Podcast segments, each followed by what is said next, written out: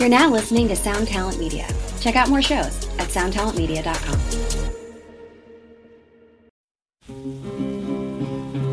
There was an old man lived foot of the hill. If he ain't moved away, he's a living there still singing fi diddle I diddle I fi diddle I diddle I day.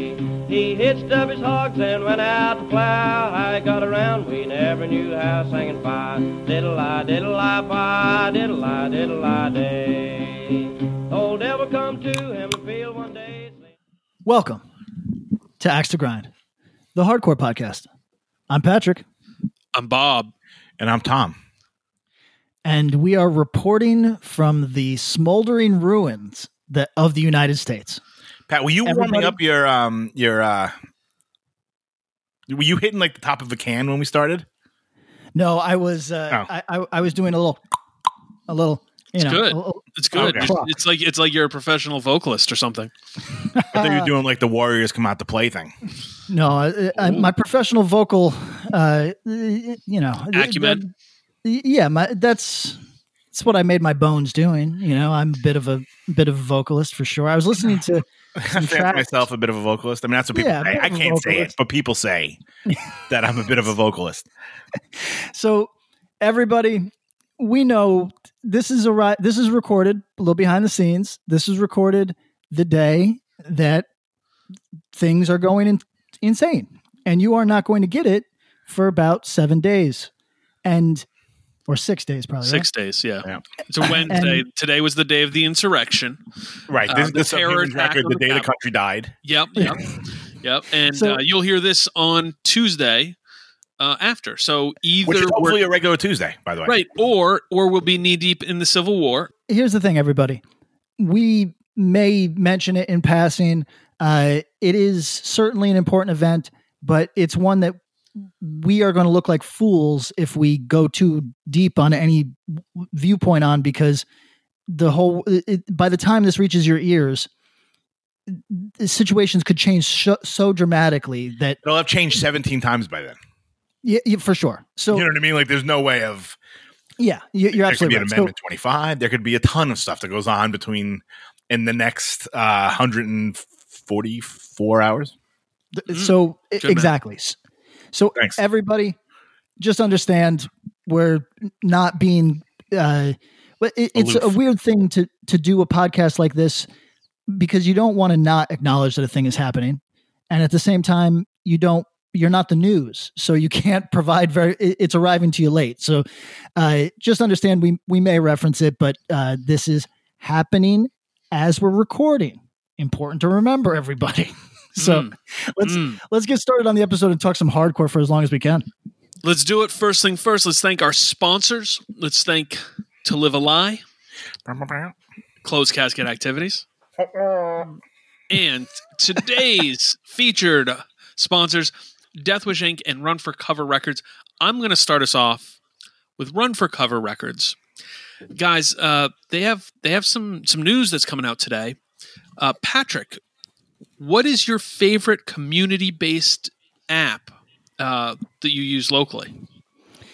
That would be the Citizen app, which uh, i- i- is. Uh, I had mixed feelings on it because it is weirdly it is a snitch app in some ways, and while I'm not a while I'm not a, a criminal, I still have like a sort of you know like a vague idea that I shouldn't be snitching on my fellow citizen. but at the Mm, same time, the Citizen app is also a uh, bulwark against a bulwark against uh, uh, police uh, uh, misbehavior. So right. it's it's this weird sort of balance where you are if if you engage with that app in the in respect to showing like you can record to it and all that live stream to it and if you do that you're really taking this strange position of am i doing something that is anti-authoritarian am i doing something that's pro-citizen or or, or is it or, or am i snitching on my fellow citizen Well, It's- well it's do really you hard to- know hard to say who are who are definitely not snitches? Run for cover recording artists, Citizen. Big they fact. a- The big better fact. version of the citizen. That's right. They have an album coming out. Fuck uh, coming out March 26th. It's getting announced, yo, today. So if you're listening to this early, yo, this is like early information. We're leaking it out to you. Uh, Hmm. The album is called Life in Your Glass World. The new song coming out today is I Want to Kill You. So I I, don't like know. that. Feels feels strangely appropriate. Can't wait to learn the words so I can sing it to Pat. That's right. Uh, It's aggressive. So you're going to go to runforcoverrecords.com, go in the store. This, this is probably prominently featured. Uh, if it's not in there yet, wait till like noon Eastern time. It'll be there. Tom, you're going to enter a promo code. What is that code? That would be axe to grind. And Patrick, what do you got to do with it? Spell that out. And get your discount. Also, grab some other stuff. Grab some self defense family stuff. They need they need your support as well. But you know, Anything, anything you can do, folks. yeah, yo, uh, we're, we're not going to panhandle self defense during the Citizen Blitz. Uh, really cool. Uh, this band has continued to grow, and it's it's kind of awesome to see how much of an impact they've had. Um, a band who I know is many people's favorite band, and uh, has kind of stolen the show at a few different events. I know. I think they played a Sound and Fury a few years ago where it was like, oh damn, like that was cool, you know. So, um, big shout outs to them. Uh, shout outs to Run for Cover forever. Um, guys, I'm going to need your help. The label run by Tre McCarthy, Jake Bannon is called Death Wish. Deathwish Inc. Deathwish Inc. Guys, at deathwishinc.com, you can get all sorts of cool stuff, cool gear, cool records. Uh, I don't know if you guys got anything for me.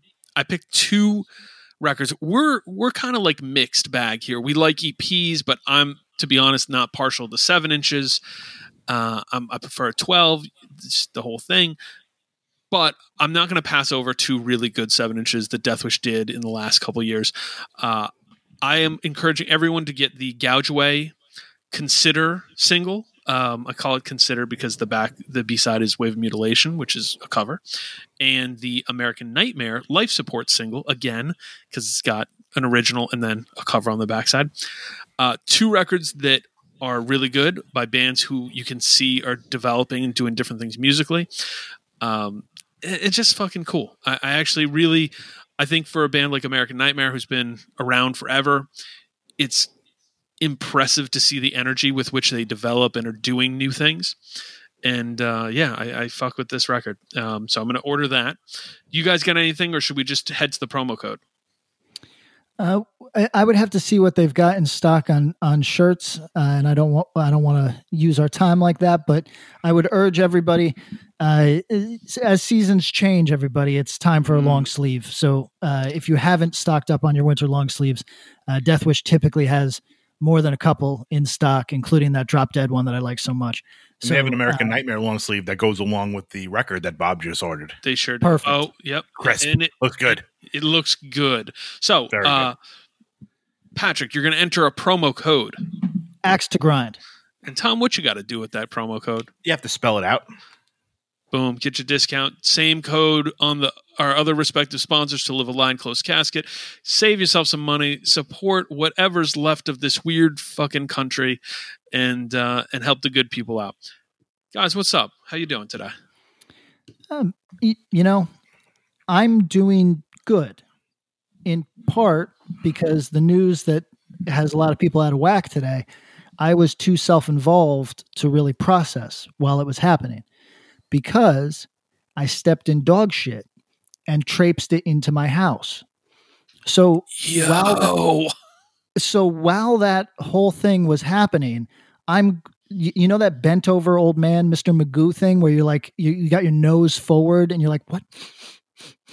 That was me through my entire house thinking I did I, just traipsed where did I step? I I got to get rid of all of the fecal matter that might have come in on my shoe. And as a result, by the time that all this stuff is going on in in, in uh, the capital, I it was mostly resolved by the time I came back. So I uh, uh, it, it it did not uh, beat me up the way that it beat up people that were watching it live on on C-SPAN or what- whatever it might have been broadcast on. I mean, it was broadcast on all the major networks, basically. So Never heard of them, I Bob. know, I know, I know. You're you're you're not on those mainstream media sites. Correct. channels. Um, yo, uh, Tom, you had a busy day. I, I doubt you were able to escape this news cycle the way that our, our colleague, our compatriot was? no, no. Stepping on dog shit was probably been like the tenth worst thing that happened today. Um, I, I wish I I was actually talking about this with with a coworker today. Like, I would trade like if I as long as I keep the amount of money I make, Mm. if I could get some like just data entry job. Oh yeah, you're, you're happy. You'll take the cubicle. Yeah, yeah, it's a lot of stress. But just watching this all go down, and like, I mean, mind you, there's still a global pandemic, and you know, I work with folks that Yeah. are on on Rikers Island, and it's like, you know, we're trying to make sure that those folks are getting vaccinated, and then the people that that work for me that are going there, they need to get vaccinated because you know, and Yeah. and like uh just one thing, if I can complain for one second Go. And this is just this is just like to kind of give i know some folks like some insight on like the shit that i d- stuff that we do you know. For sure. and i think so this is no way it matters so like there's a website that's like an inmate lookup right? So like you could look up anyone that's on rikers island as long as you have like certain like there's two numbers that go with you there's a thing called a NYSID, Uh huh. which follows you for your whole life. You get arrested once, you get arrested 100 times, you have the same NYSID. Right? Mhm. Um, that's like your social security for jail. It's fucking terrible. Right. terrible. Yeah. They assign it to you thing- once you get booked in. Right. Right. right, And then there's a thing called a book and case, which changes every time you're in and out of a facility. Right. So there's a website that you can check, you know, hey, Patrick Hillen got, you know, arrested for peeing in public. Mhm. Right. Fact. Typical. I mean, it's yeah.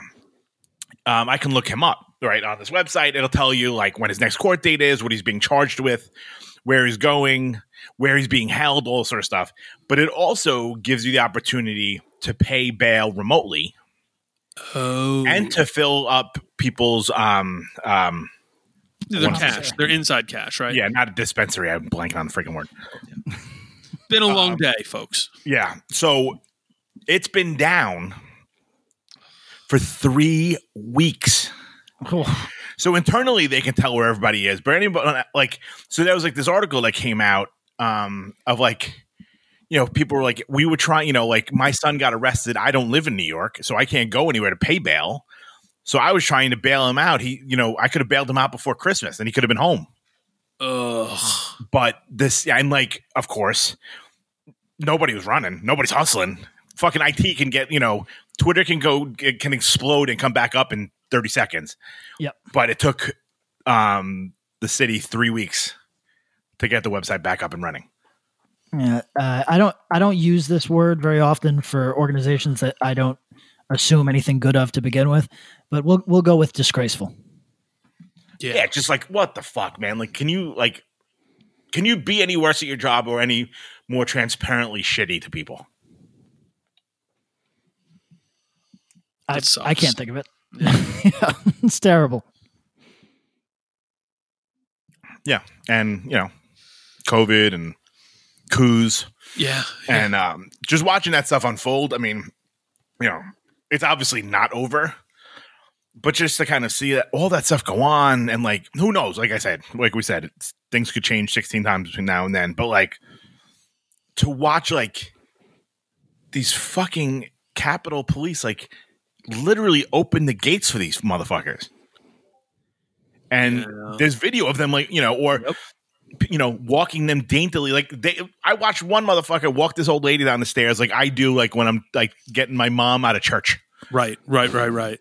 Yeah, You know what I mean? think it's like um it's weird how big of a deal white supremacy is, but it's not because it's staring you in the face on television everyone. Like it's just it's blatant and ugly and there's even, you know, there's even more to it, but like it's just obvious. Like anyone who's paid attention, I tortured myself uh, this evening. We had to drop off uh, Amanda's car, and uh, and I was like, all right, let me put on talk radio, local New Jersey talk radio. And New Jersey's a blue state, but guess what? The talk radio is pretty fucking red. Um, and listened, and it was everybody. I don't condone. I don't condone what they were doing, but but you know, and there was every other caller was trying to make allusions to the protests this summer, the following George Floyd and Jacob Blake, and uh, like Not you name the fucking t- hundreds of people. Yeah, not the same. Not the same. I don't give a shit that someone threw a brick through a CVS window. Like this Right, is different, and, and like yo, like it, like it's different. You, you, anyone making that argument is is pulling hard. Yeah. yeah. So, anyways, anyways, anyways, uh, we could talk about this for a lot. It's ugly, Tom. I didn't want to step on what you were saying. Oh no, no, Yeah. no. But I mean, I just like you know, and like I was go- trying to, I was going to get to like what you were saying. It's just like Yeah. to watch this and like for it to be so brazen, like in your fucking face. Like, Yeah. can you imagine if that was fucking ten Muslim people walking up the stairs of the Capitol? There'd be I- I- ten Yeah. dead Muslim people. correct. I, I Don't pat. no, no, I can do the like. Well, actually, I'm good. I, No, no, no. today. Listen, I, I'm not doing any of that. I, I, I just, uh, that's why it's a very, the part of this that is delicate for me watching this now explode on the internet after it happened is that this feeds so much conspiracy. And that's so not helpful. Like, i don't know if that's accidental. I don't know if that is intentional, if there is a conspiracy at work, but what this conspiracy? is like the most it's the most discouraging thing in the world to not be able to tell reality from a work and that's kind of what is like because we don't got to get into all the details but it's inconceivable that police would allow people to walk by them in this fashion and while it's true that they that this was a majority white group I don't think that accounts for allowing them into the Capitol building. Like that makes no sense whatsoever. There's there's nothing about that that makes sense. It, it, it it's and for something that makes no sense to happen, it could just be an aberration. It could be something that who knows why it happened. It's a, a total fuck up. Like let's say that it's six. well, no, no, no. You know, command. let me let me throw in real quick here.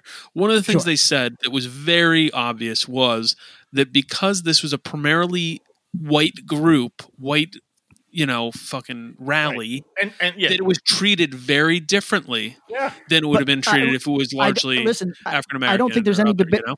No I debate, think right? any- yeah, I don't think any reasonable person would debate that. That still Right. doesn't account for allowing the occupation of a federal building of this level. Well, and I'll tell you this. I'll tell you this. Watching for the time, like, yo, it went on for hours. Like, this shit was going on several hours. Right. And exactly what you said was that there were there were clearly understaffed, undermanned, however you want to put it, in terms of enforcement. The enforcement wasn't really being done, and the call for you know uh, National Guard was made well after there was you know let's call it super saturation in the building. You know what I mean? There's people with their feet up at Nancy Pelosi's desk before the And, National yeah. Guard's being called in, and it will, and the National Guard's responding to the call rather. Right. And also, So- guess what? If these mother like, eh, so they might have been understand. I mean, whatever. You know what though? If that was again five, you know, people of color walking up those stairs, running up, like having gotten access. So even if they were like, even so that first gate that was open, they they got access to get closer. I'm not saying they like fucking unlocked the front door, but guess what? If someone didn't look like the three of us was running up those stairs yelling about some bullshit, they would have gotten capped in three seconds. But, uh, People Tom, back down when they watch somebody get shot. Uh, uh, Tom, I would agree with you if this was any pl- like I think that everything you're saying is totally valid if it was a we're talking about the capital. Like it, there's nothing about like okay, so I've gone on record on this podcast as saying I think that uh, non uh, nonviolent occupation of uh, government government buildings by literally any force uh, by any group is a legitimate form of protest. I, I believe that uh, if this ex- if it, perhaps in some way that could extend to these people, but the part of it that makes no sense, and the part of it that you maybe correctly identify a racial dynamic, but I am going in a different direction and saying this is frankly bizarre, is how did they get it, it, it does not it, nothing here holds water nothing nothing it, it doesn't make sense that they would be in the building. Now i believe that they uh, uh, so okay let's let's add the racial dynamic that this is a uh, perhaps police uh, were uh, under uh, understaffed because they didn't take this seriously because they're white okay that's a racial dynamic i totally Correct. believe that if i found that out uh, perhaps police are accommodating to them because uh, police are sympathetic to whites in a way that they aren't to people of color. I would, uh, uh, uh, sure, you know what I mean. All of that makes total sense. What doesn't make sense is how you storm the Capitol. It it Well, doesn't. you know you can do it without having to worry about getting fucking shot. They did it in Michigan. Yeah. If you knew, if if I was like, I could punch this fucking dude and I'm not going to go to jail. Guess what? I'm going to punch this fucking dude. If Sure. the one thing that would stop you is, is not in play, you fucking push past. They didn't do anything. There's a video of these There's dudes no like, there's running no fucking guns drawn. Like yo, like think about how often we see guns drawn. on kids on fucking. Right. I mean, Uh, come like, on. Like yeah, that's the thing. You gotta you gotta put that component in here. Is that watch as much footage as you can. The only time I saw any visual evidence of firearms pulled was when they had the house floor barricaded, and they Right, because they were coming in with guns. I mean, give, That's the only, and- and, and- I didn't see a single gun drawn No. outside as people were storming. Yo, uh, I mean, as awful as it is to say, like, you know, I don't, I don't really want a cop shooting anyone if, if I had my druthers, but, but like Tom No. said, if one of these nut jobs is run up the steps and gets shot, let's shoot him in the leg. I don't, you know, like, yo, people think bet- twice. yeah, the next ten are going to stop and think about that for a minute before they go further. There's like video of like them like kind of coming at this like I guess he was like a security guard, whatever the fuck he was. At first he had no weapon on him at all. Then he I guess he must have dropped his baton. They're literally like he's backing up the stairs as they're all kind of like descending on him. And it, primarily one or two fucking dickheads, and then there's a bunch of people behind him. Like they're just like backing up. So like if you know like like the security guard was African American, number one. Number two, if you know he's not going to do anything, wouldn't you feel emboldened? Like that, these people are like Pat loves to throw around like psychotic and all this stuff. These people are actually psychotic. Well, that, I'll say this. I, I'll say this. It, it is the the idea that you're selfieing from a federal crime is Oh, oh yeah. it- I mean, they're taking beyond the strange. with the cops.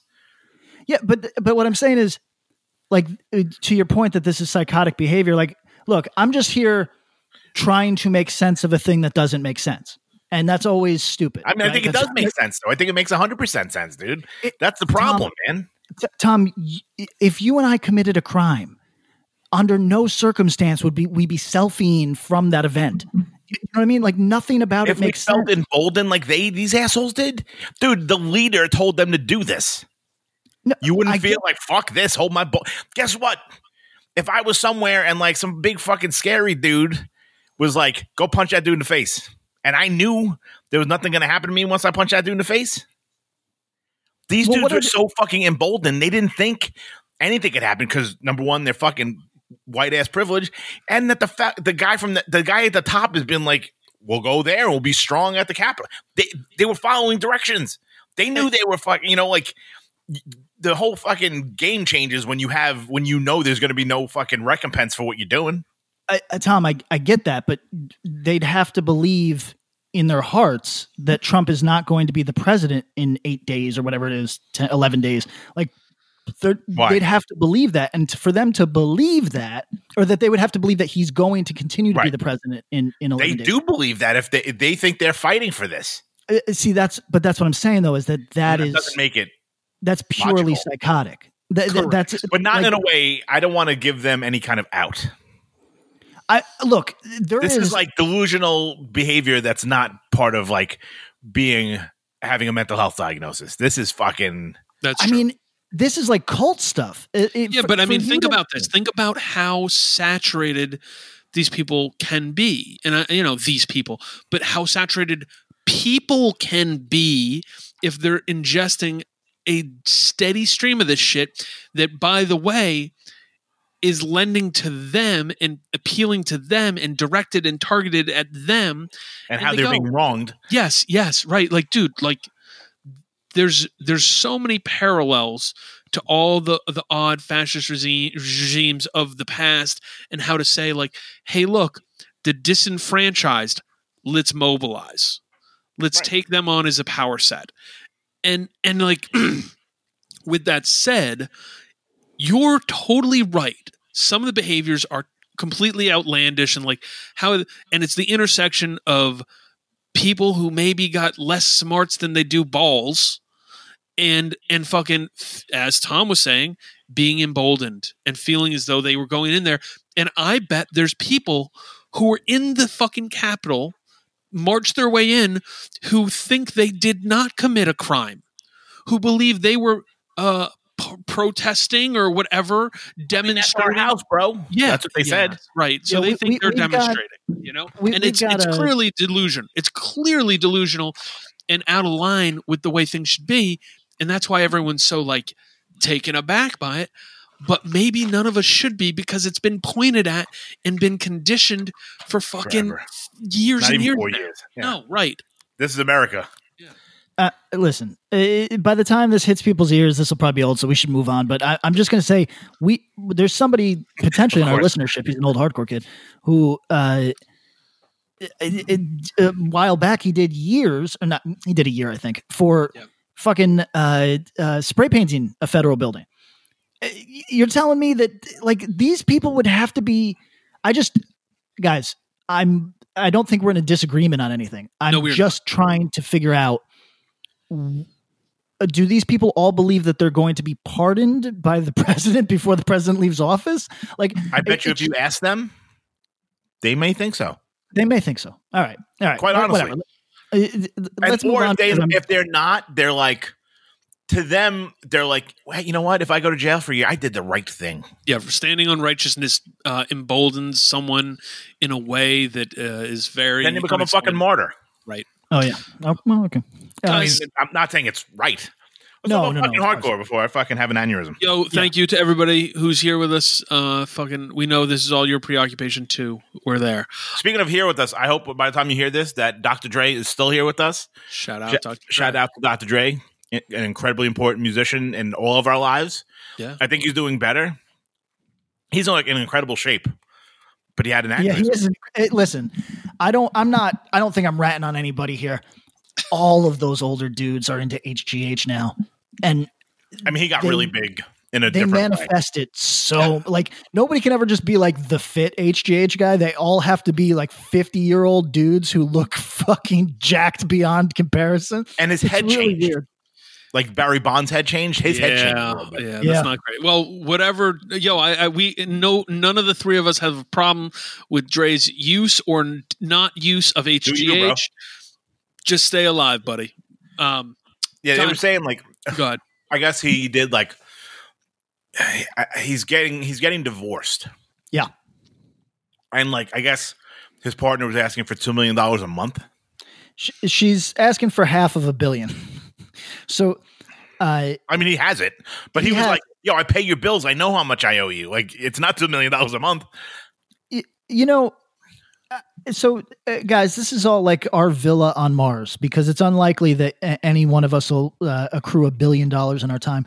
So we're all just talking out of our asses. But is it fair to say that if your wife left you and she wanted half of your billion and you're 55, that you look at you look at things with some clarity and go, yeah, why not? you know, I mean? like sure, go ahead. What's what's it really? How could it possibly impact my my lifestyle? How? Go ahead. Here, take three quarters. You know what I mean? Like whatever. So, uh, yes, I guess it's a contentious divorce. She's asking for a lot. Uh, they were together for an awfully long time, and he's Yeah. not getting out of this in California. But uh, Right, especially if he made mo- most of that money. He did While they were in while they were partnership. together. Because Yeah, a big, th- big part of it was beats. So Uh, but That's but true. my point is like, can you guys imagine being like, I need the bill? no, You know, like I need it. It just, and I'm not one of those guys that's like, hey, we need to take away people's money and all that shit. But like, yo, let's just be honest, Dr. Dre. Do you need a bill? Do you need it? You know, what I mean? like it might be yours. You might want to hold on to it. I fully get that, but like, why fight your wife in court? You know, just fucking let it go. agree. All right, Let yo, go, let God. Let's do it. welcome to the Hardcore Podcast. Um, Yes, please.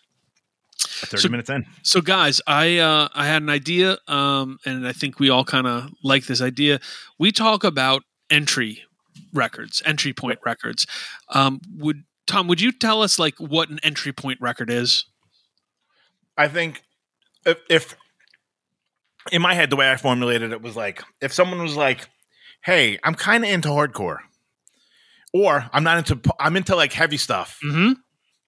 What do you recommend? And then we kind of broke it down to like certain subgenres. But like if it was like, all right, I'm kind of into hardcore, but like I'm not really that familiar with like this, you know, like the '90s stuff or metalcore stuff or or or crust stuff or power violence. What would you recommend? And kind of like to me, it was like the what it's almost like to me i kind of looked at it as like the most kind of um listenable Sure. version of that genre might not be the best but if someone heard it it's the most accessible to them That's exactly right. So so today we're playing not a game, but we're we're batting around an idea of what are some of the easiest entry point records, and we'll call it best entry point records for the various hardcore subgenres or or different labels you can throw on things, locations, whatever it is. Um, but this isn't necessarily our pick for what our favorite is or what we think is what we might say is quantifiably the best, even though some might be, and Right. you know there might be overlap there. I think inherently, but it's really like, hey, we get this question a lot for the podcast. I know, and I mean, you probably who are listening, you've either asked the question or had the question asked to you. Yo, I don't know a lot about subgenre A. What what should I check out? And you want to give something to someone, that'll grab them right Like, exactly, exactly. yeah because So, i mean like so for example and maybe this is me going crazy off on one please. but like for any of the subgenres this is legit top three punk hardcore bands ever that i would not recommend for anybody as their starting point would be the bad brains Mm. because I think if you're like not if maybe if you're into hardcore already, you might be up to to the task. But I think you know, as a brand new like with brand new ears, you'd be like, I don't totally understand what is happening. Bad Brains were in one of my first four punk hardcore records. Um, that Interesting. said, it was it was not. It was of those four. It was not the easiest, and it was like for a while. And by the way, it's because people I knew had were already into them, so I had to like okay, I was it wasn't like the very first time I heard them, but it wasn't as easy to get into because I think you're right. Like the Bad Brains are a huge band for me. I love them, love them, Same, love them. Uh, you know, but you're right. I, I they're not on my list for any of this stuff. So um so anyways, I think Tom put it exactly right. There's going to be plenty of things on here that we we all probably like, but some things might not even be something we like. But um why don't we start T- Patrick, why don't you pick uh you know, one of these subgenre labely type things and we'll go from there. Let's go with Rev Okay, who because I'm cu- I'm Yeah. curious what you guys arrived at. All right. Tom, you want to kick it off? All right, so this is um how about this? So So this is for Revelation Records for yeah, yeah, but I think how do how, do we want to do? So this is someone who's kind of already into the genre, but wanted to, wants to take a deep dive on Rev. Yeah, let's say Oh. let's say for the person who's getting into hardcore, they have some familiarity with the genre of the, not the genre. They they know hardcore at least in some extent, but it's not this world. So Right. perhaps this is someone who is, and they could like let's not pigeonhole them because there's eight different ones. Like we No, could yeah. go specific, but let's just say they know hardcore enough. But Right. this is a blind spot for them. So, like Revelation Yeah. Records, what's what should I start with?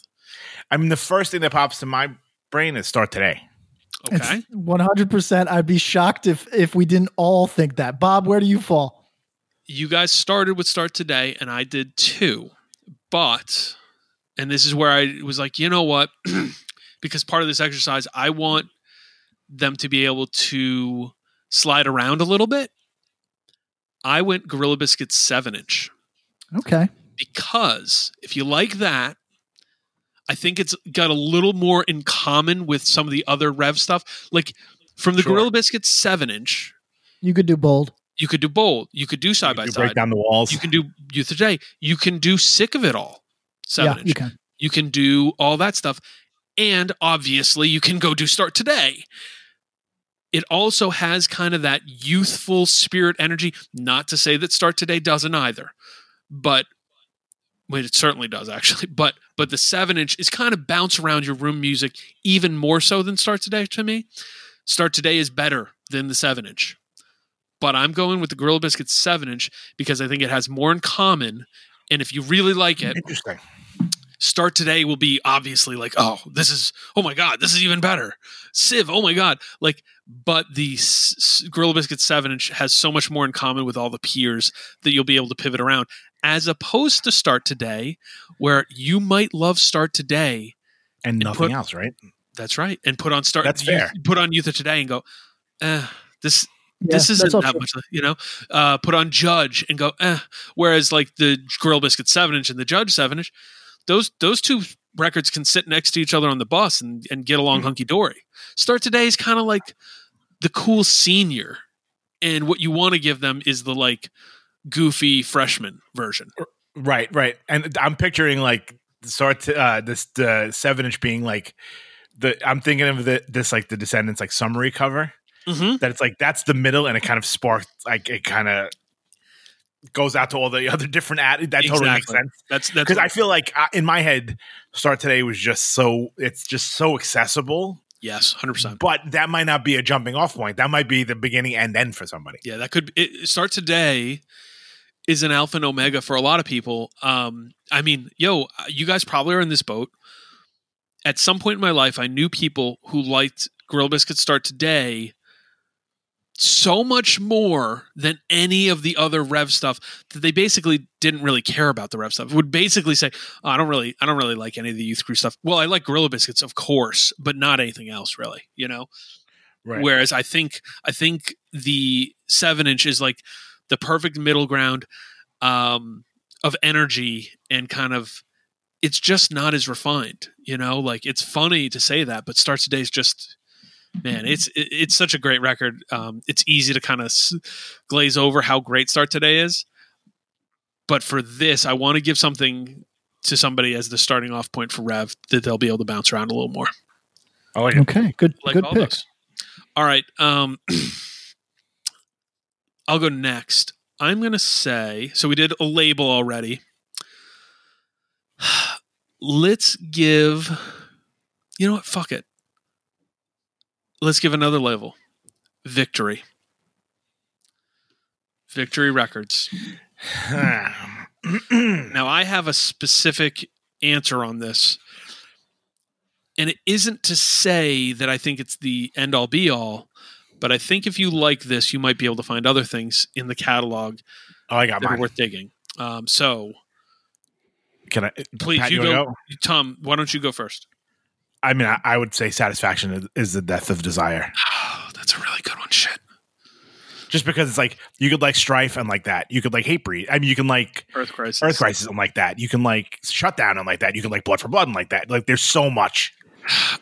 That might be the answer. Um, my answer was Earth Crisis Destroy the Machines. Uh, obviously, not a record I, I love, but I think it's so synonymous. However, you're right. Hatebreed, because you can also like all the integrity records. Um, there's certain things like Earth Crisis is grouped with Snapcase. They're grouped with Strife. They don't sound like Snapcase. They don't sound like Strife. No. You know, and not But that Hatebreed does either, but Hatebreed's such a broad umbrella sort of like like GB, it hits in the spot where like, oh, you can kind of go, you could go from Hatebreed and be like, oh, check out fucking Blood for Blood or whatever. But Or every every fight or fucking another another label. Like it Yeah. could be anything. yeah, no, Satisfaction's a good starting point on Victory. Is it the best record Victory ever put out, Tom? I mean, from beginning to end for an LP uh, specifically, Mm-hmm. absolutely. I'm going to go in a different direction. Oh, love it. Let's hear it.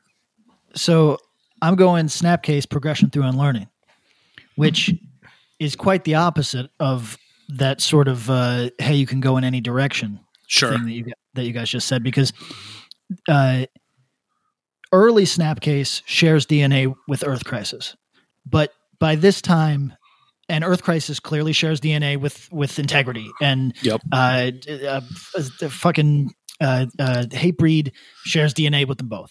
Yes.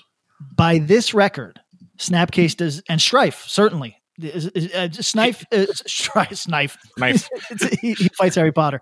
Strife uh, yeah, actually shares a, a good deal with early integrity. So oh, well, strife. Yeah, I mean, there's the through line the that connects DNA. Hatebreed, judge, uh, Hatebreed, integrity, and Sorry. snipe, of course.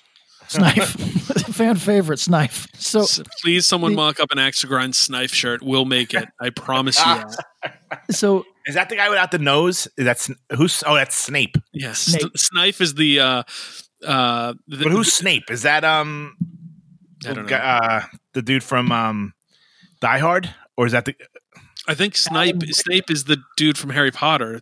Um, right? Right, but the guy Alan. is it Oh. Alan Rickman? oh, Snape? The dude know. who p- plays him. Okay, yeah. No, that's the other guy. Uh, uh, the other guy is the the the um. Oh yeah, Snape. Okay, He who shall not be no- named. Listen, everybody, we we we were just slightly too old for Harry Potter. Okay, Uh, Yes. here's the point: progression through unlearning. By by this time in Snapcase Snapcase's career, they don't sound like anything else on Victory, and No, And more yet- hardcore. Yeah. and yet I feel that if you listen to this record, you have a good idea of the victory energy at victory's absolute peak. Like their zenith. And that's why I think that this is an important record. And Okay. look, I, I think uh, f- uh, important entry level record because I think that it's not the best selling. I think that's obvious, you know, and I think it's not the most iconic, but Probably not that far off though. uh, probably not miles off yeah but They're pretty big. it is Well, you know what? No, you know what? It's of the pre 2000 victory catalog. It's probably not too far off because then you oh go to yeah, the and then they're taking back Sundays and the Yeah, Thursdays yeah, take yeah. over. So, yeah, exactly. But yeah, in uh, of the stuff that we're talking about, Yeah, it's it's in that top 10. this is representative of the the spirit and the energy of the time that's that's why i think that it's a good entry entry point. point And I also think musically it's pretty accessible. for sure So, so I'd also I, I- I am actually uh, my initial vote was for Earth Crisis Destroy the Machines, which by my ear is not the most accessible unless you are coming from the metal world and you might really, really, really obviously be drawn to it.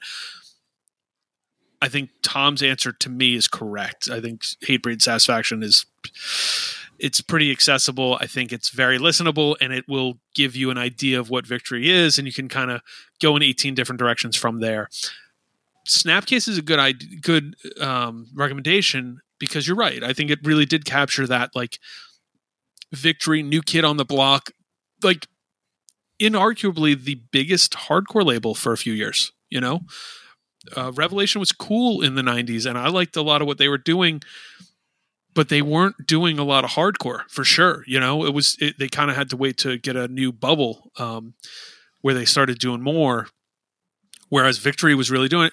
And like, I want to throw this out there. This is not my pick, but I think there were a lot of people who got into hardcore and into Victory Records through One Truth. Um, well, I could see that for sure. I think it was I think it was a big record. I know I saw it in New Jersey. I saw it in my high school. I saw people who Strife was like their big push into hardcore. So um big shout out they to were playing like hardcore shows that were like 800 k. Like it was no, no joke.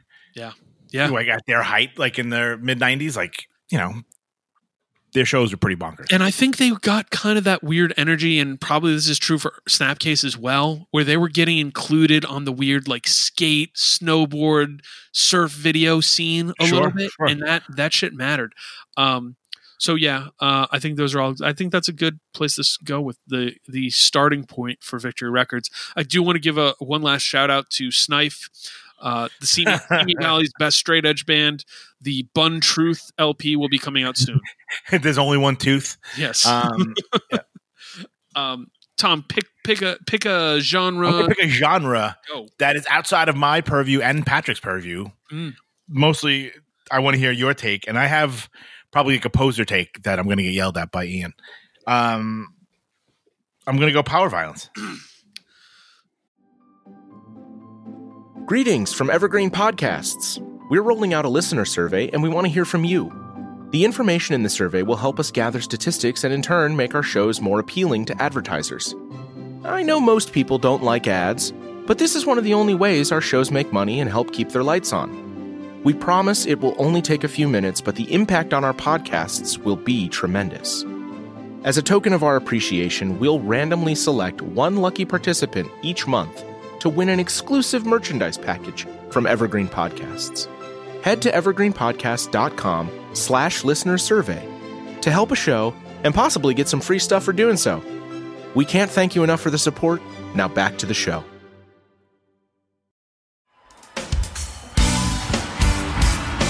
Hello, everybody.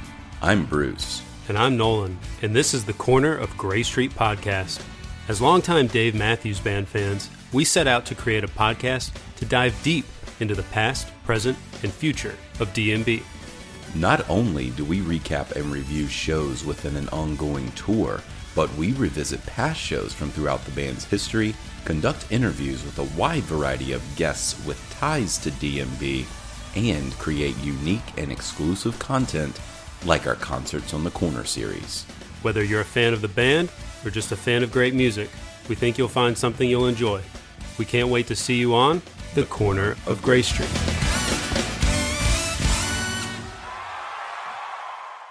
Well, hey friends, my name is Zach Lupetin. You may know me from the band Dust Bowl Revival, but I also host a music discovery podcast called The Show on the Road. For the last five seasons, I've been able to dive deep and have intimate chats with folks like the Lumineers, Ani DiFranco, Vulfpeck, Keb Mo, Lake Street Dive, Bela Fleck, and more. So, guess what? After 150 conversations with some of my favorite songwriters from around the world, we are bringing brand new episodes to the Osiris Network. New interviews and intimate acoustic performances will be coming at you this summer. And which episodes are coming next, you ask? I am Zach Goode, the lead singer for the band Smash Mouth. Our band is called Milky Chance. We are based in Berlin. My name is David Shaw. I sing and write songs with my band, The Revivalists. Trust me, these conversations go some wild places. So subscribe to the show on the road on Osiris, and we'll see you soon. Yo, this is a tough genre because there's so much parsing in the world of power violence, right? Like, there's people who will get really fine toothed about this and say, well, Siege is is kind of like proto power violence, but it doesn't Yeah. feel totally right to call him power violence. Is Infest power violence or like not quite? It could be like Are they just hardcore that's a little faster than right like like but then you're like well you know then you go into crossed out or no comment and it's like the next step forward and it's like oh shit yo but this is about entry point right i i love the no comment material. I love crossed out. But in 2020 you mentioned our buddy ian. I think regional justice center world of inconvenience brings a lot to the table.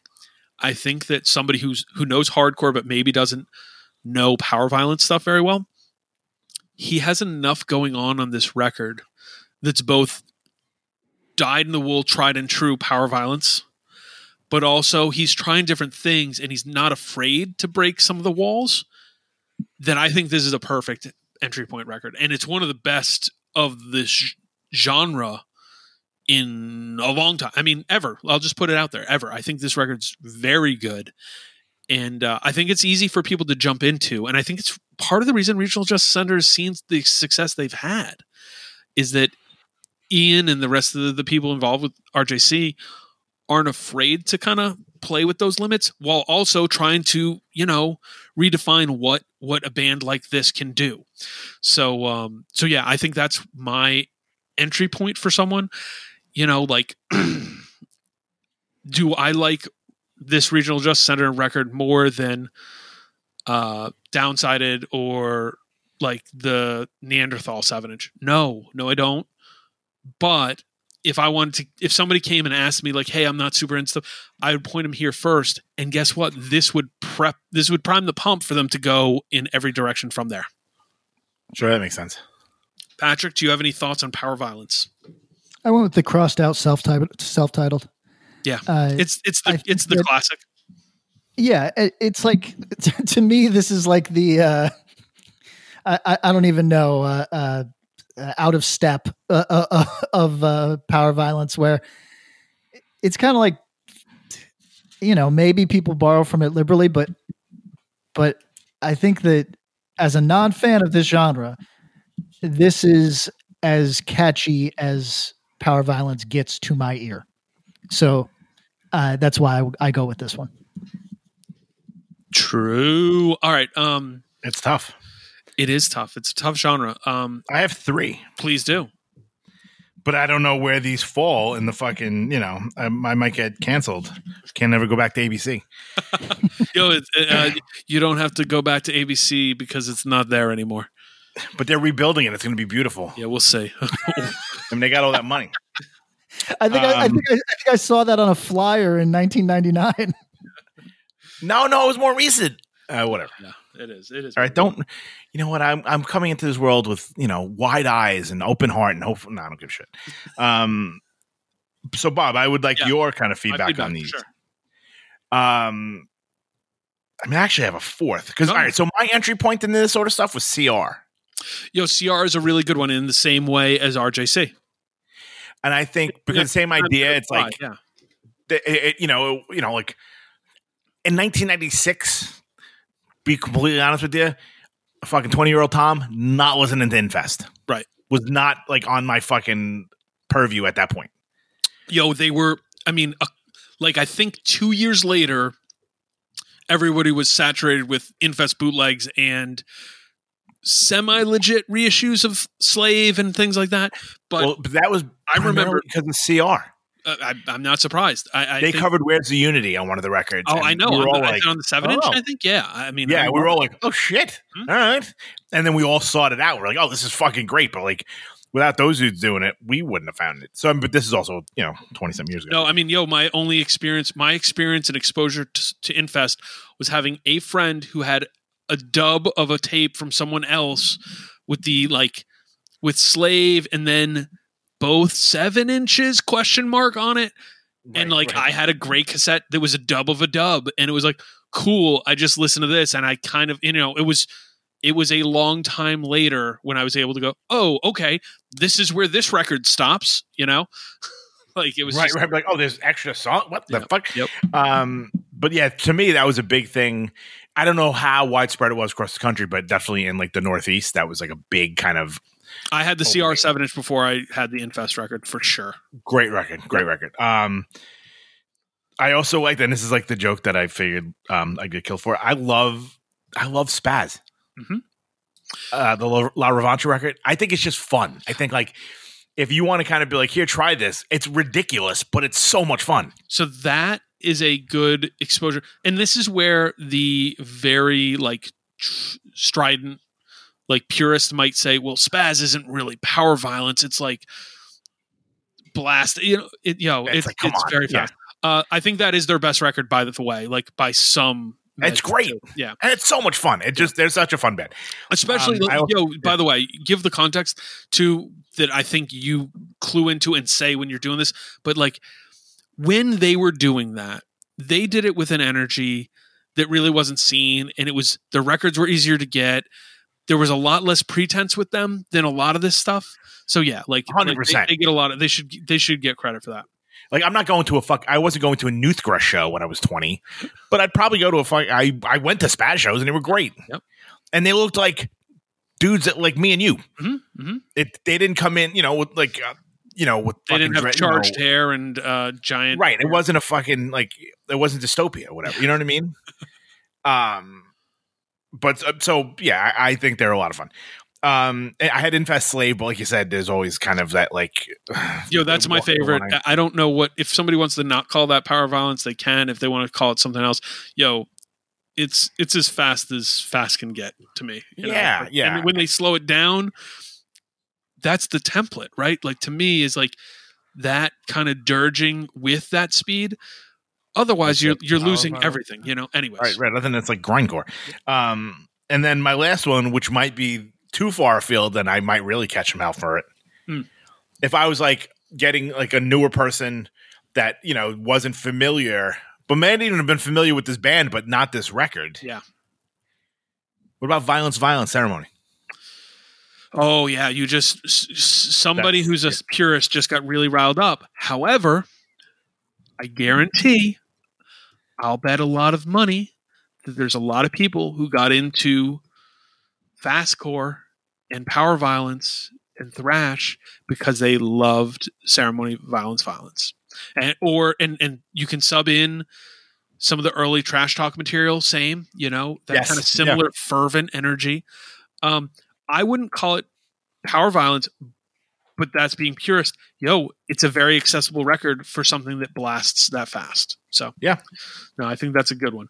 Um, all right, we're gonna keep cruising through here, guys. I have I have one I want to throw out here. Dischord Records. Now, here's my caveat. I think all three of us would say, "Hey, Dischord Records, how about you start with the Minor Threat discography?" See, I wouldn't. Okay, good, good, good. Um, I would, but I also played the game where I pretended it doesn't exist. Patrick, are you with that? Uh, yeah, I actually went for like a broader, more representative thing in my view. Although, Right, that's my thought about the Oh, minor okay. stuff. all right. Then, then you, you guys go in, and I'll give my non-minor threat answer. I mean, I think it goes without saying the discography is the best release on Dischord. yes, But if you want to get a vibe for what Dischord was, uh, uh, you know, in totality, Yeah, I would go repeater. same, yeah. same answer. I think it's just like a great record, and I think that just like if you want to know like what you're gonna get maybe from like a Q and Not U record, Yep. Fugazi's a lot closer. You're totally right. then you know what I mean. That's the only Minor Threat, obviously the best record, but I think you know to kind of get the most accessible version of what Dischord really was. I mean, like those first four years, whatever, or thereabout. Yep. more yep. probably a Yep. First, no, first three, four years. Yep. you know, where it would obviously just be minor threat. But like after that, they got, you know, from embrace on, Yep. got kind of weird. And the repeater in particular is the exact bridge between the youthful energy of the early of the early years Yes. and kind of the art punk energy of the later years. Yep. And it it succeeds on both fronts. So I I, I would recommend it in the same way that I'd- like it's perfectly representative in so far as something can be in a in a broad discography like that. Right. It's a Fugazi Oh, repeater, just for folks that don't listen to Fugazi. Yeah, no, I I, I I think you guys nailed the right answer. Actually, Yeah.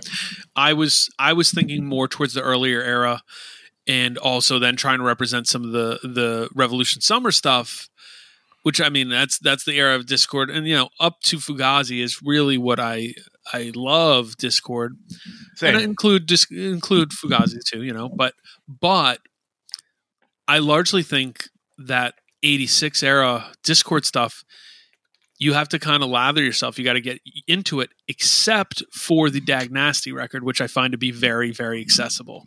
So that was going to be one of my primers. That said, Fugazi definitely represents everything Dischord did post 1987 better than Dag Nasty for sure. Two, Dag Nasty doesn't totally even represent the Revolution Summer stuff other than being more melodic and having more of a sense of melody to the music. It's pretty detached from it. It's just more tuneful.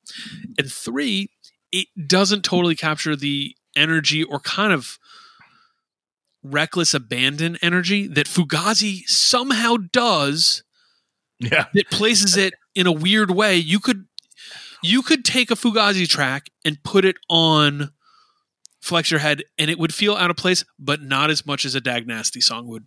You know what I mean? Yeah, and so true. so shout out. You guys nailed that one. Good good entry point. Thank you. Um Pat, you're up. All right. So we're agreeing too much. Let's go with post hardcore. Oh, okay. I have my easy answer, but I, I I quantify it. I said quicksand slip. I think it's it's the best, but it's also very accessible. But here's my problem. Multiple good friends of mine, one of whom is on this podcast, Patrick, ha- took years to get into this band. you could you could almost say decades. Yeah. I mean, well, yes, decades is the right answer for multiple people I know, friends of mine. And it was like, oh shit. So it made me question if this is the best entry point. So uh let's I'd love to hear some thoughts. I have a very not left field because I think you, you both of you fellas will recognize the rationale here, but I don't think it's one that either of you would jump to, which is uh, Sensefield uh, killed for less. Oh, interesting. Did not see that coming. And the reason I say it is because it has many of the elements that Quicksand had, right? But is very immediately likable regardless of who you are. I think that Quicksand is the perfect post hardcore band for a hardcore kid. Yes. Perfect. Yes. Sure. I I think that Sensefield is the perfect post hardcore band for Everybody let's say an emo kid, a mall Right. kid. Right. Uh, you know, like you could come from almost any place and the songs are well constructed and catchy and there's not quicksand i'd be i'd be so curious to talk to walter about this shit or, or really anybody involved in quicksand but walter is the, is the prime mover there Yeah. but were they d- did they put salt in in in the, the lemonade N- uh, like did, did Did they, they, pass the salt pouring in your wounds? no no did they It's a quicksand song. Did they like did they ever write a song that was too pretty and say oh no we can't do that because sensefield question. didn't shovel do you, do you know what i mean No, Like- I, I, I, you know what? It's I, I, yo, I mean, shovel. You think about some of the songs on Manic Compression. It would be cooler if you did. Correct, and you Landmine think of- Spring? and then you think about what Walter did immediately following Quicksand, But which that- is but like, the- that's my- which is right. He did. The, there's like Quicksand '98 demos where it's like moving towards indie, and you realize like, oh, this is a different thing now. Um, and- Right. And, so And- there's a it's, there's a marriage to a more aggressive vibe. Can I access those 98 demos? I'll hit you with them. Yeah. Boom. Yes. Um, yes. See, I, I I agree with Bob. Like now, like when Pat started talking, I was like, maybe I'm wrong. Because then I'm like, you know, would I go? Would Burn be a post-hardcore band? I was thinking Burn Almost. as well. I, I was almost thinking like Burn might not be a bad entry point. So let's we're saying somebody knows hardcore. Right. Like if if it was somebody outside of hardcore kids hardcore, that don't know Burn. tons, and it would be good to say, hey. You like hardcore? Maybe you're into early '80s shit. Maybe you're into fucking current stuff. You just don't know Burn, um, and it's like, oh, you're curious about post-hardcore. Well, here, maybe check out this Burn Seven. It's, it's not what I would call full-on post-hardcore. No, but it's the roots of it. And if you like this, not no, and if you like this, you can move them along into quicksand, into a lot more of the post type stuff. But here's my question for both of you. When we say post hardcore, we often reference quicksand. Yeah. They're so unique in their sound that there's they have children, they have offspring, Sure. but there's so much more post hardcore that leans more melodic. Handsome. y- like Handsome's got more in in, common with Sensefield than than Quicksand. Far. Um, I mean, failure is somewhere between those. Uh, you go. What about Texas Reason? Texas the reason you go Far Side's post hardcore. You know, like uh, there's there's so much Orange Nine, and then you move. If we take it and move forward, like who has more in common with Sensefield other than time and place sonically? Does Quicksand or does Rival Schools? Rival Schools has more in common with Sensefield. Ri- well, Rival Schools, uh, the first record was my alternate choice for this because it's, in my view, it might be like it's uh definitely one of the all-time best. I've come to this conclusion just over the last four years. one of the all-time best. It's a uh, fantastic post-hardcore, post-hardcore records, bar none. But it's it goes down a lot smoother than Quicksand on your first listen. So here's my question too. Should we be we're we're in this kind of like the gestation of is it fair to call title fight a post hardcore band? Some of it. It's Yeah. tough. and tough. it's It's right accessible. line. It's accessible Not the in early stuff. Yeah. Yeah. Yeah. You go to, let's say, Floral Green, their second LP. Yep. Kind of their trademark sound. They've refined it. Shed or tr- Floral Green might be a great record for someone who wants to then go from there into Samiam, into Sensefield, into Rival Schools, into Quicksand, into Farce, like all this whole world. Right. So, um, yeah, this is this was so much stuff. There's shift. There's right, suit. right, yeah. You like- go into different lanes. You're right. There's, man, um, you know, and and this is post hardcore has like varying shades. You know what I mean? Like it's like, oh, do you want to go to the California '90s sound where it's kind of leans in and from there it's not too far to get into the game face and then from game face how close are you to, to like the weird epitaph sound of the time? Not a million miles off but um yeah I, I, it's a tough question.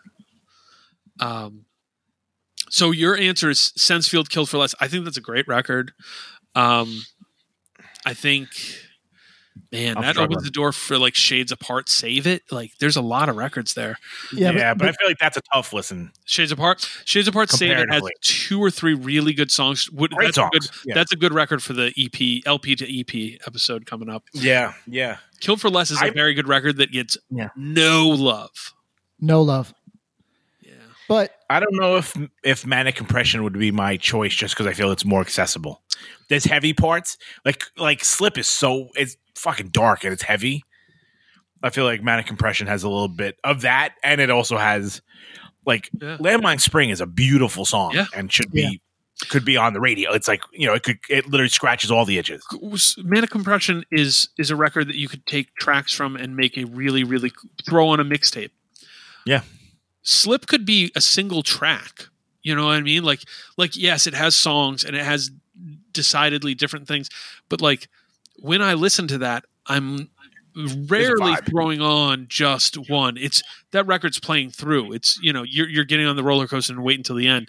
Whereas It's a full vibe. yes, whereas Manic Compression's an arcade. You can just pick your game and go for it. You know.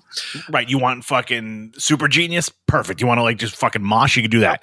You want fucking brown gargantuan? You want Yep. thorn in my side? Like there's so much shit. Yeah, Manic Compression is a pretty good answer, actually. Um, I think these are all good ones. Let's let's leave post hardcore TBD Tough. um, because I think we identified a few. I think the Burn seven inch doesn't, you know, it deserves a m- mention too. You know, like I think that being the root of a lot of these bands because yo, Burn wasn't just the place where Chaka comes from. Alan Cage goes into Quicksand from there. You know, like there's a lot of overlay. Um, I mean, and Gavin is a criminally, Yeah. Criminally underrated guitar player for post hardcore. that's true. I feel like other than Schreifels, it's Schreifels and Van Vleck as the two best fucking hardcore guitar players Hmm. possibly ever. Mm. Maybe I'm really going on a limb, but I feel like if you listen to anything that dude writes, even to this day, there's nothing else like it. Yeah, I might throw Dr. Know in there, but you know. Sure, I was gonna go No. from the '90s. Oh yeah, oh Dr. yeah, No yeah, yeah, yeah, yeah, yeah. There's there there's some. yeah. Dr. Know's Yeah, that guy's pretty all good. right. He's Um, all right. He can shred a little bit. Yo, Tom, it's your turn. Give us one. It's my turn. It's your choice. Uh, let's see. Hmm. This is gonna be tough. Let's go metalcore. I left this blank, not out of disrespect or lack of knowledge, though both could be asserted here, but because I wanted to defer to you guys and also say, metalcore has 15 shades, doesn't it? It's, At yeah, it least. could be anything. So so take us in. You guys uh, hash this out. Let's go. To me, Tom- all right. So if I'm metalcore, I mean,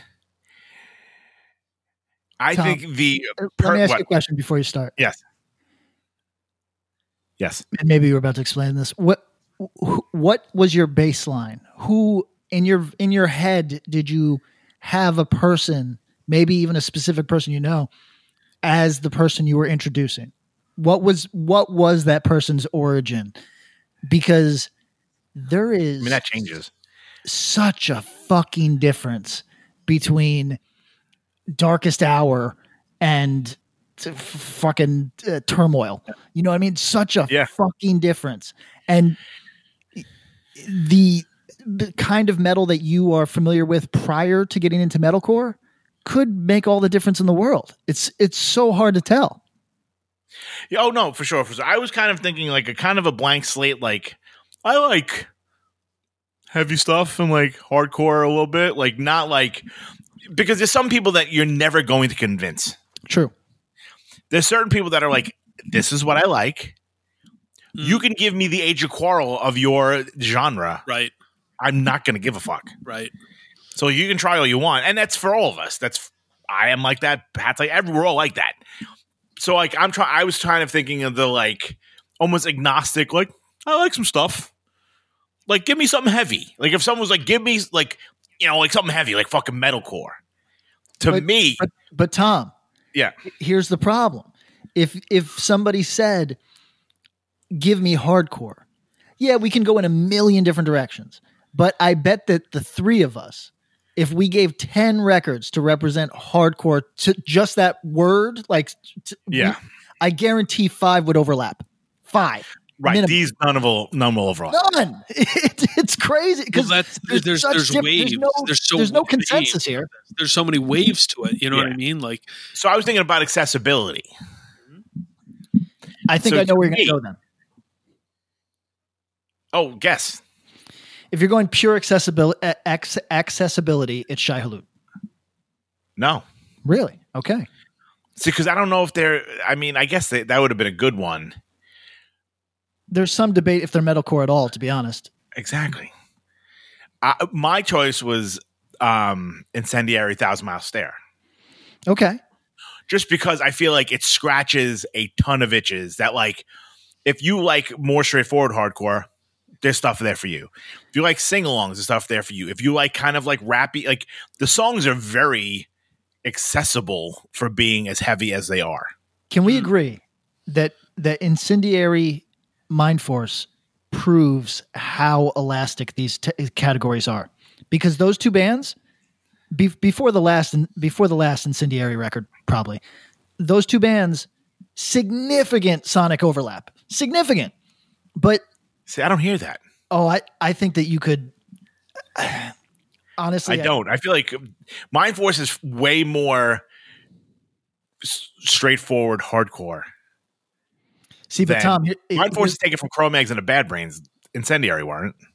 here's what I'm saying. I'm saying that while Mindforce is in everybody's mind a hardcore band that I believe has could easily be liked by a metalcore kid. I think that Oh, yeah, absolutely. I think that Incendiary is maybe a metalcore band that is I don't even know if they're that, to be honest. that is often liked by hardcore kids. Do you know what I'm saying? So I don't know if they're a that's what I'm metalcore band. th- There's Because I so feel like metalcore much. has become the fucking the scarlet letter at this point. What, what- what's that? Metalcore? Yeah. mm, I- And then I'd what? also I'd put up fucking the newest Knocked Loose record Mhm. for straight up like metalcore, like for like you know, like it's it's a little bit less accessible because the vocals are harsher. But like, if you were kind of being like, "Hey, I like heavy music and I like some hardcore," that Knocked Loose record, and you you want to get you know to know some metallic or some metalcore, I mean, that's as good as it gets too. You know, it's just it's so tough because it could be, you know, I was thinking about this. These these the genres are so fucking weird and nebulous. I was watching the last Undertow show mm, just because I you can't go anywhere, and I'm like, here I'm gonna watch like people take trains and old hardcore shows, and watching that like I, I don't know how I like in tw- with a 2021 lens. Undertow is a straight hardcore band, Yes. yes. not metalcore, No. not fucking moshcore. No. They're as a hard. They're like. There's like as much of a hardcore band as like Ensign is a hardcore band. Like they're not. There's. Yeah. But like then you would think like oh them and like Undertow, Unbroken or like the metalcore band. But like not even fucking close. No, you know what's funny is how different that can be for different people. I never thought of those bands as metalcore bands, even though my leanings are where they are, mostly because of the uh, the associations because then if you listen to some of the unbroken stuff, yeah, there's some metal stuff going on. There's some metal stuff going on in Undertow, but the tempo isn't there. Whereas stuff that sonically maybe isn't a bajillion miles away from it, but that was on, say, like Trustkill, I was like, oh, you know, like Harvest metalcore. You know, Hold on, you, Bob. Yes. you- I think you're bringing up an a, an interesting point, maybe by accident, which is, do we need to rely on an outsider to actually tell us? Because being privy to the politics of these things, we can't remove them from our brain entirely. Well, Do you know what I'm saying? Yes, So, like- yes, for sure, for sure. And I think also the thing with metalcore is that it's almost like saying, "Well, give me a hardcore band." Like this is the funny thing that's happened is that genreification is good and bad. Like mostly because it's just it's like an organizing thing. And sometimes you go, well, you know, it's good to have your house a little organized, but if you have somebody who's like, "Hey, don't move those uh, uh, napkin holders," that's not great either. You know, um, if you just said, "Hey, play me a hardcore band," we could go, "Uh, okay, uh, here's Minor Threat, or here's fucking Inside Out, or here's you know." f- You name get it, and it, and it doesn't sound or American Nightmare, and everybody would agree those are hardcore bands, but they don't sound anything alike. Metalcore's there too, because like yo, what are some of those things you talk you talk about, like Tribunal Records? That doesn't sound like like fucking uh, turmoil. You know what I mean? No, sounds sounds like doo doo. But here's here's the thing that's interesting. Let's be easy. the, the w- I went to look for oh what metalcore bands could I possibly be forgetting, and online the the consensus among people that are not like in the scene type of people, Yeah. Hope Conspiracy is a fucking metalcore act.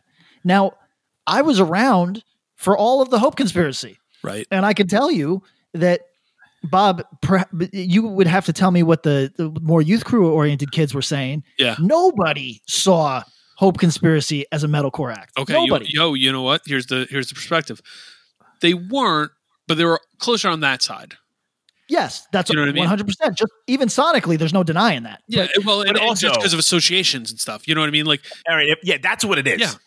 If I may be so bold, in 2002, the difference between fucking Cold Blue and Nothing in Vain was negligible. Yeah.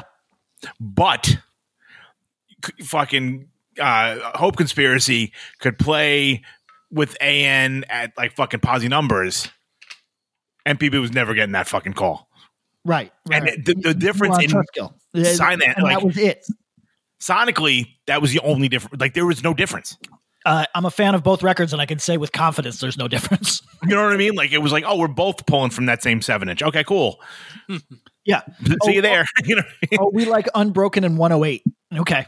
of course, yeah. You know, but like those dudes kind of got like the the pass to hit like that side of the the the you know it's like even like like the no warning fucking mental like all those bands on that side of the the the aisle for lack of a better term and like we were just like we were considered like the metalcore band that those kids would sit outside and not watch Right. And, uh, but, but if we were on EVR and they were on Trustkill, would it have been different?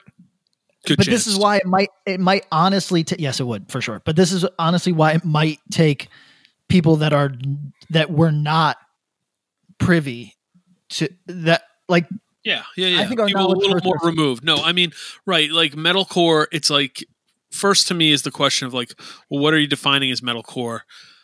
Do you have to do you have to pick something that stridently is? You know what I mean? Because like Tom, I think your point about incendiary is good on all points. Like that's a very accessible record.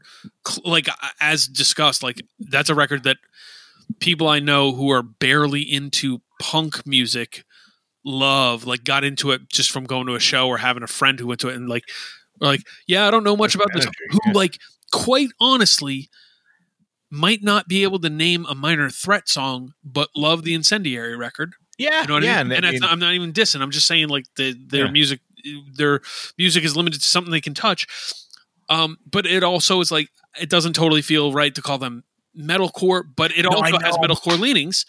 But doesn't that because doesn't in 2021 doesn't metalcore feel like a disres- like somewhat disrespectful because it's become like attack attack and not fucking Well, sure. Harvest? Well, right. It, it what man? So we have Hey, to. Pat, we should. one for you. We should. We should do this at some point. Is the and this is the homework's hard on you guys, but but I think we can all gear towards it. Is the evolution of the term metalcore and what it's meant because, like, I think it went from being a thing where it was like, oh, these are hardcore bands with Slayer leads, you know, like so it's called metalcore and then it slowly starts drifting away and it's like oh now there's these pocket scenes where it's all bands who sound like this and then it's like oh now there's bands who are doing this with the Gothenburg thing and then oh there's this and, and now there's swoop hair oh oh and it's like and from there It's so becomes far deathcore, removed, yeah. and now it's like oh my god what is this world I think here's I- one for both of you guys. Okay. Here's my question. What about either Until Your Heart Stops or Jupiter? Both by Cave In. i think jupiter might be a good one for the post-hardcore convo actually Yeah, yeah. but no i think until your heart stop or For like a metalcore. right i think uh, Doesn't get much better. that's pretty pretty like dead Scratch a lot of itches, yeah too.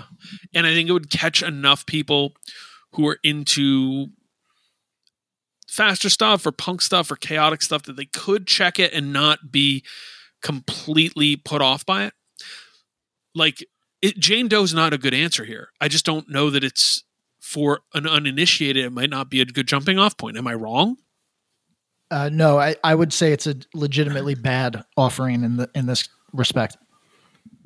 I would probably go later Converge as an entry point and go Yeah, back. uh, later and earlier, actually. True. There's because uh, Jane Doe, uh, You Fail Me, and there's uh, uh, maybe Axe to Fall, all way Uh-huh. too extreme Sure. and way too different than traditional metalcore Yeah. to to allow to be welcoming records. And don't get me wrong, fucking Jane Doe was an entry re- way for a hundred thousand kids for Yeah. sure. oh yeah oh yeah uh, and, and yo But- like yeah but, but they were walking around with a cool factor at that time.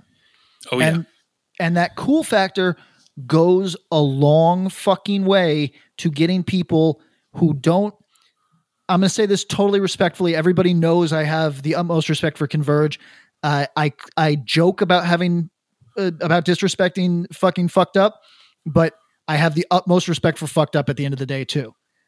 Both of these bands benefited immensely from a poser contingent that was drawn to what the the action was at the time and that's ultimately there's nothing wrong with that because it's great. It means that if 100,000 people listen to you and fucking 10,000 find it s- super fulfilling and this is their life moving forward and it adds something to their life that's fucking amazing. So but both bands are undeniably benefited from a out a totally out of genre listener a completely the kid not the kid at the mall but the kid that reads pitchfork the kid that like loves the Yeah, internet the kid who who was getting alt press magazine or the weird local weekly at that point, you know, for sure. and Um, that's converge cleaned up on that and created metalcore kids out of that but i don't think that they are a a good entry point for quote unquote legitimate metalcore what was your answer here, PK? And and you were I- trying to get something out that me and Tom uh, Yeah, stepped sorry. on you. It's it's rare that we step on him, so we let him go. Yeah, I mean, everybody gets stepped on sometimes. It's it's uh, I, I forget what I was uh, going off on, but I'll give my answer, which is I went all over the place on this. Metalcore is so divergent, and so it, it- it's really really difficult. Like you could go if you like stuff like uh, Dead Guy, which some people consider metalcore, then your next your next jump is to Turmoil, right? Uh, if you are maybe you like uh, fat records, you like guitar, uh, melodic guitars played fast, you, go to Shai Hulud. Uh, you're a uh, you you're a mosh kid, but you're sick of getting beat up in the pit. You go to Norma Jean, bless the martyr. But and then I tried I tried a lot of metalcore that I don't even like today. Like I listened to Darkest Hour. I saw people going nuts for Darkest Hour in the comment section of YouTube, being like, "This was my record. Oh my god, track six, all that bullshit." And it was It was like getting stabbed in my fucking ear. I can. It makes no sense to me. It never made sense to me. I really don't like it as music. Do you not like the Gothenburg sound though? Do you not like at the gates or in No, well, that, yeah, that's right. Like, you can find an at the gate That's a song that I like. You know what I mean? Like you can like I got what you meant, Bob. Yeah, I was thinking of that dude, the Steve Steve Gutenberg. Gutenberg. Yeah, you didn't you didn't invent metalcore? Fuck, man, I've been so confused. Dude, three men and a baby, man. so. No, so no, Tom, I don't. Uh, and, And yeah, I mean, they're like legitimately like, car, you know, that's what they were going for. So if you don't like the people that started it, you're gonna fucking hate the, co- you know. Right. And and likewise with the big room metalcore stuff. Like that stuff makes no sense to me because I didn't even to be to be frank, I didn't even like its origins. Like I didn't like their early bands. Like like Overcast made no sense to me. You, do you know what I mean? Like I I so me. Right, and there's Where- so so you're right. Like there might be somebody who's like, "Yo, how come how come you didn't list this Killswitch Engage record?" Like obviously this is a good entry point. Or like, man, uh, you know, like there's somebody who's probably like, "Yo, the Ghost Inside got me into metalcore." Of course, Yeah. you know, and Sure. so so yo, I think that's the fun activity that'll come out of this.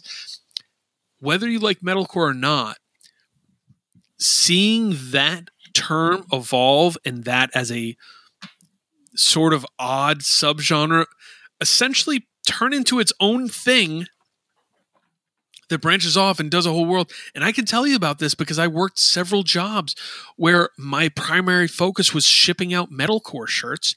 Um, it is really fascinating, yo, and a lot, yeah, a lot. And There were a lot of shirts. and it's interesting the way it's pulled in and come back. Like I think we talked about, there was kind of this weird metalcore revival in the last ten years uh, in the hardcore world, more proper, and it brought the idea of metalcore a little closer in. But there was still the shit like, yo, Attack Attack couldn't have been further away from the typical of the time hardcore that we talk about on on Axe Grind. Like whatever what's the year for Attack Attack? 2008, 9, 10, 7, something there?